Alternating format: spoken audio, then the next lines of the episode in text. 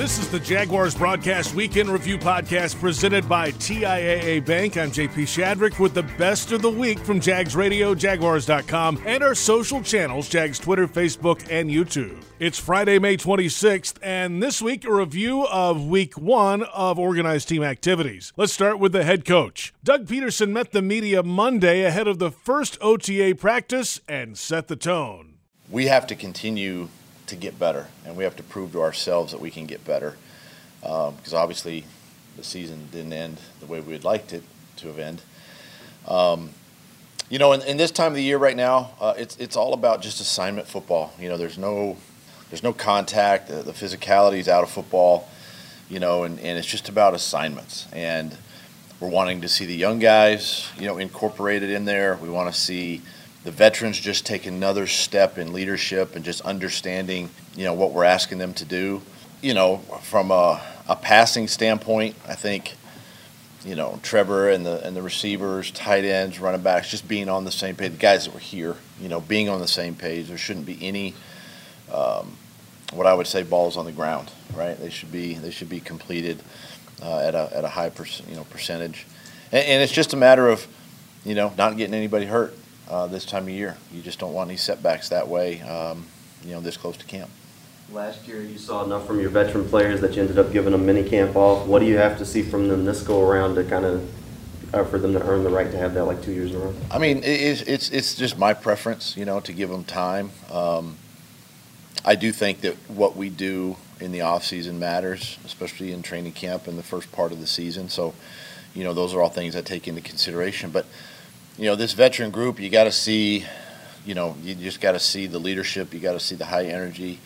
Um, you know, obviously great attendance. You know, um, in a in a voluntary program, which is which is great to see. You know, from my standpoint, and it, it's just a matter now. It's just assignments. They understand the work, and, and then you know, this is why the coaches have been here all off season too. Is is to come up with new wrinkles and ideas and things. This is the time to, to implement those things, you know, so that we can get them on film and, and continue to coach those uh, coach those ideas up. It's year two of the offensive scheme, and coordinator Press Taylor said that should give the team a head start for the offseason. I think with all our guys, the biggest thing is they're not hearing something for the first time. So now we, we install something or talk about a concept or get into detail.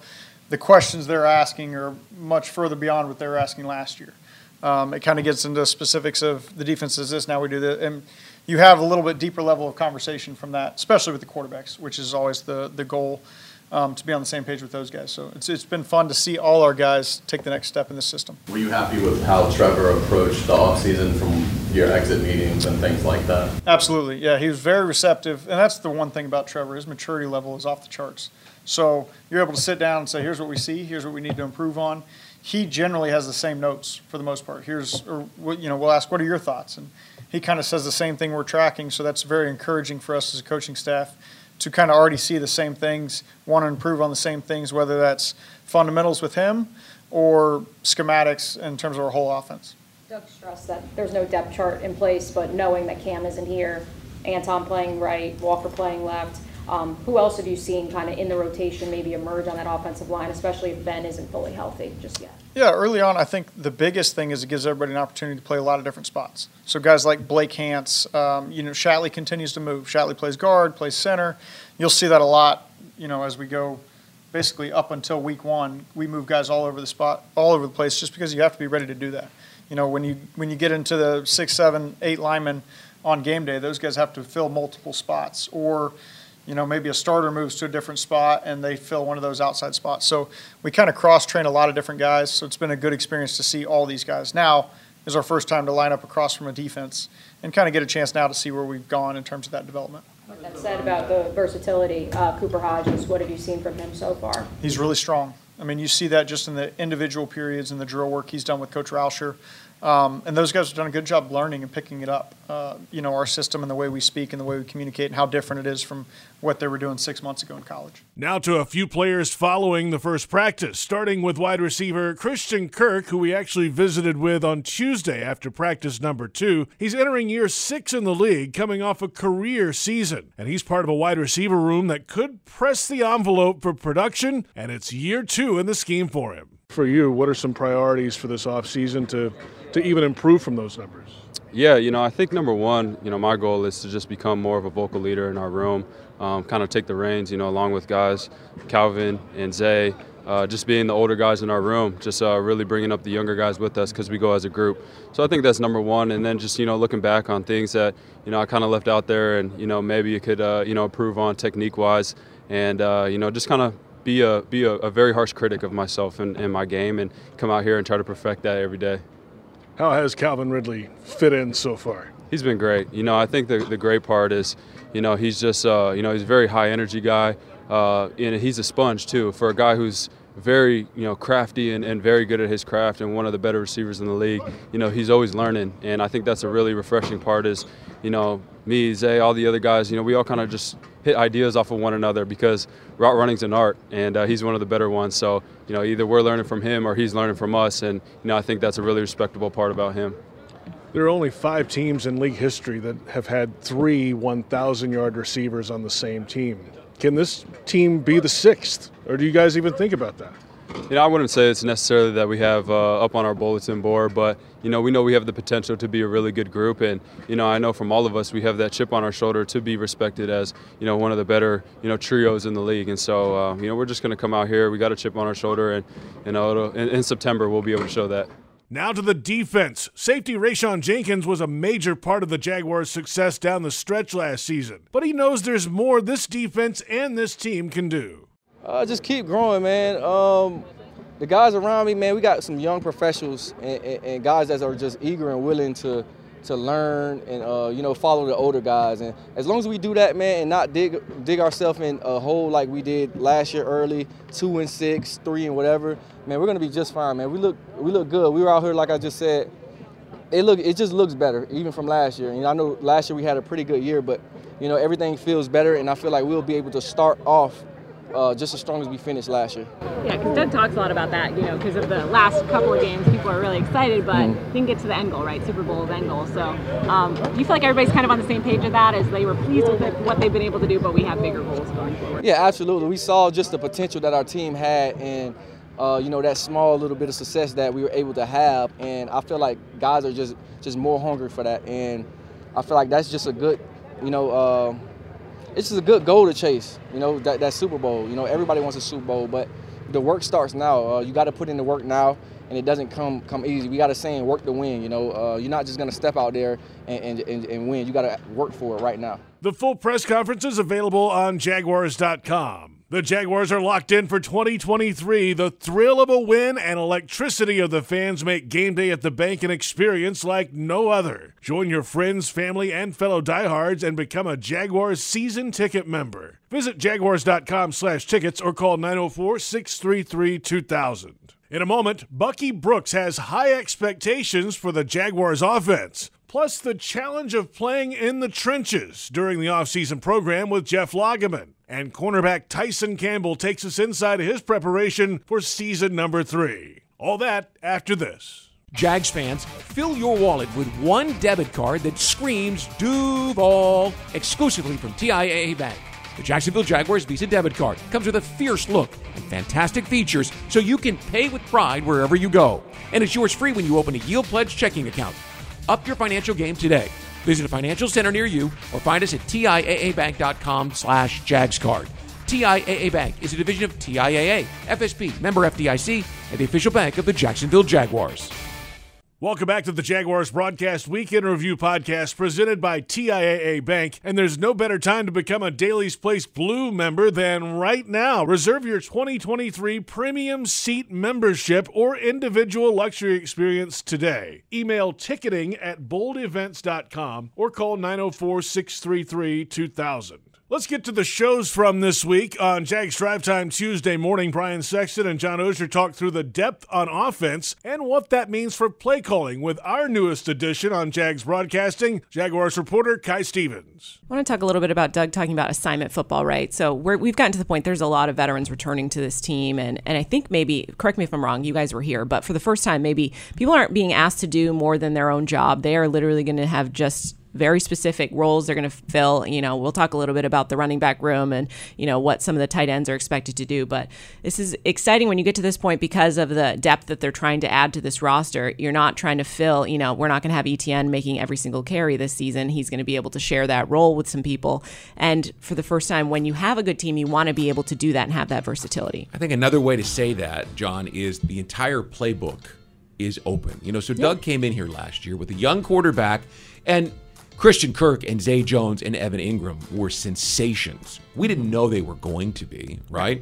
Um, now all of a sudden you mix in Calvin Ingram, and what does that do for Jamal Ingram and Tank Bigsby, and what does that do for Travis Etienne?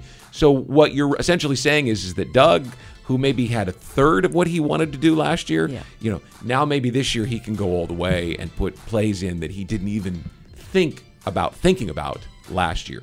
Yeah, I think you both said it the right way. It, it I think about Christian Kirk, who was a a find last year and had a really, really, really good year. Really good. Um, I think his role will be more defined and more natural with Ridley here.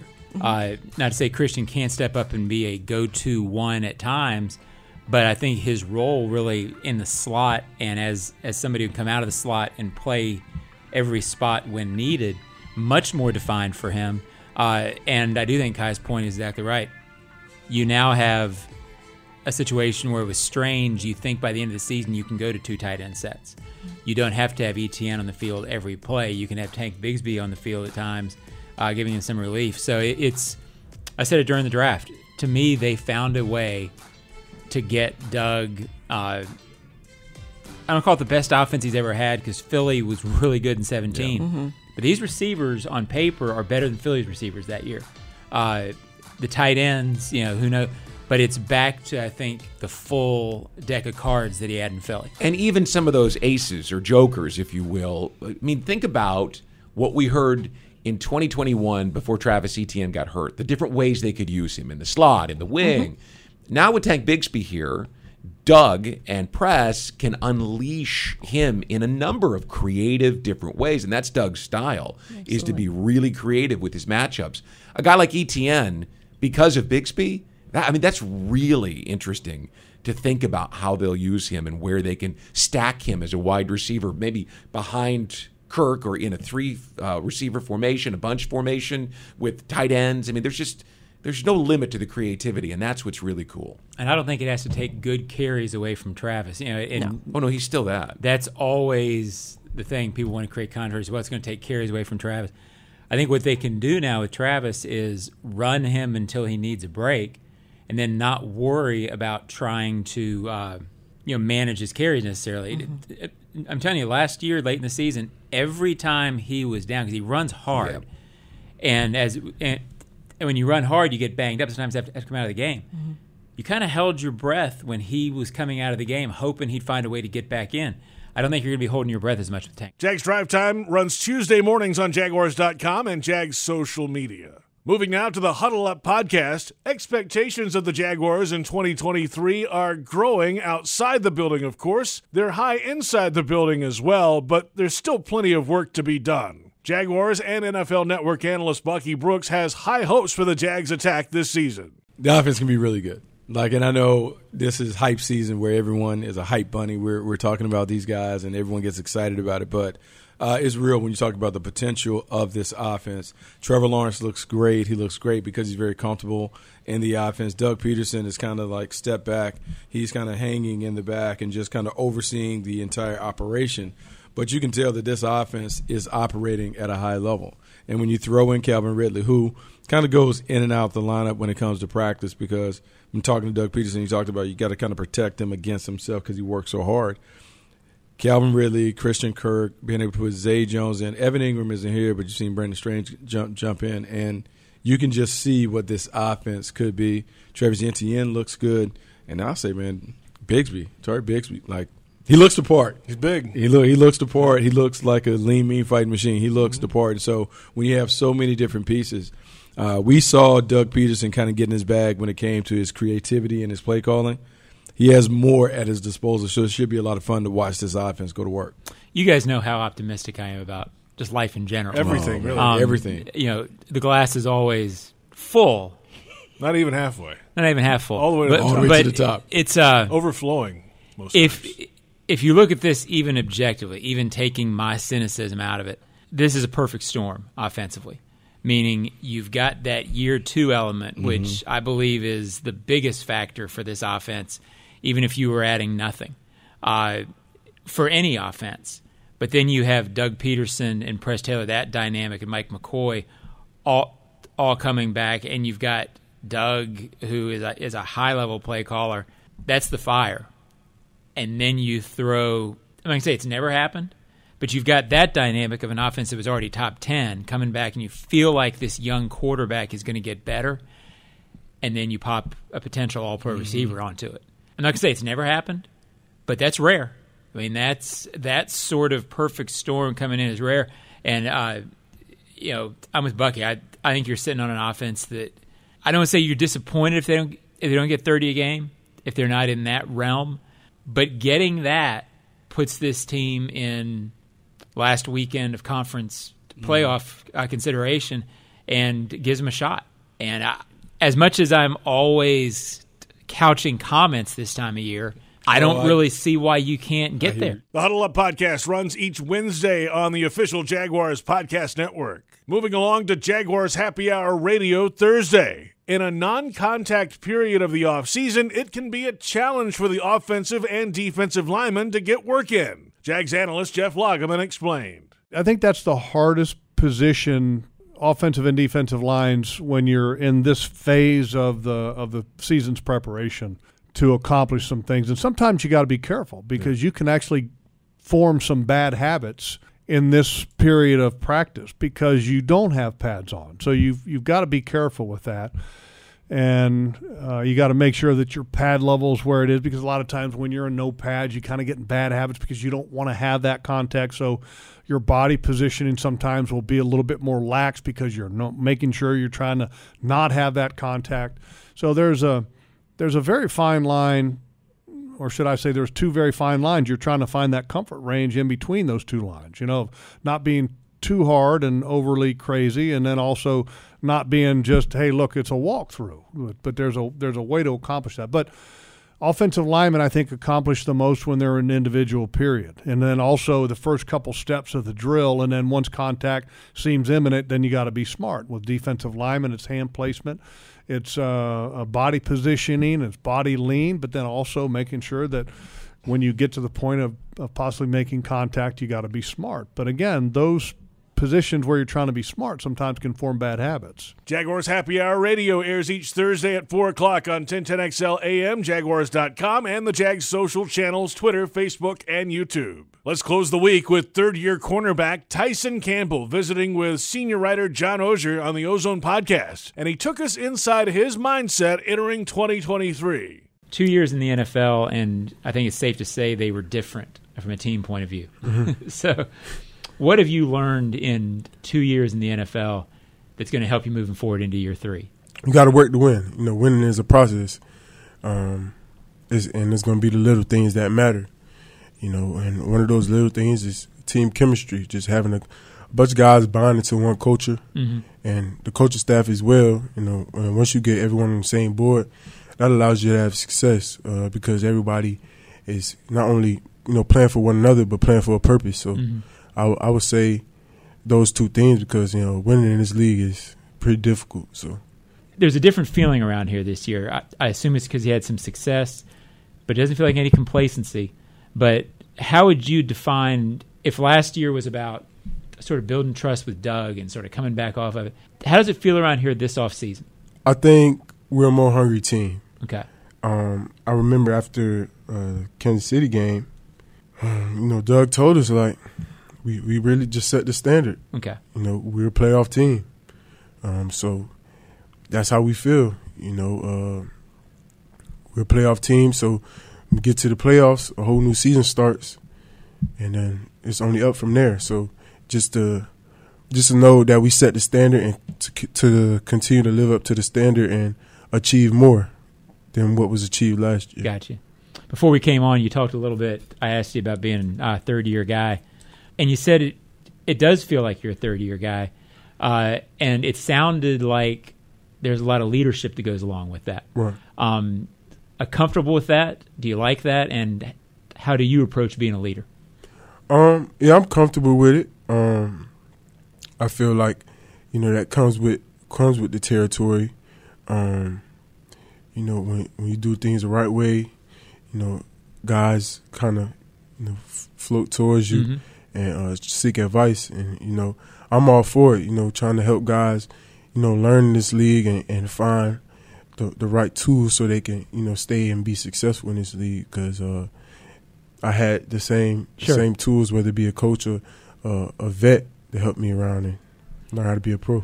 The Ozone Podcast each week on the official Jaguars Podcast Network and catch all our audio on Jaguars.com through the podcast link at the top of the homepage or on that official Jaguars Podcast Network. That's on iHeartRadio, iTunes, Spotify, or wherever you download your podcasts. And of course, we love the feedback, so leave us a comment and a five star rating. Have a great Memorial Day weekend and thanks for listening. I'm JP Shadrick. We'll catch you next week on the Jaguars Broadcast Week in Review Podcast presented by TIAA Bank.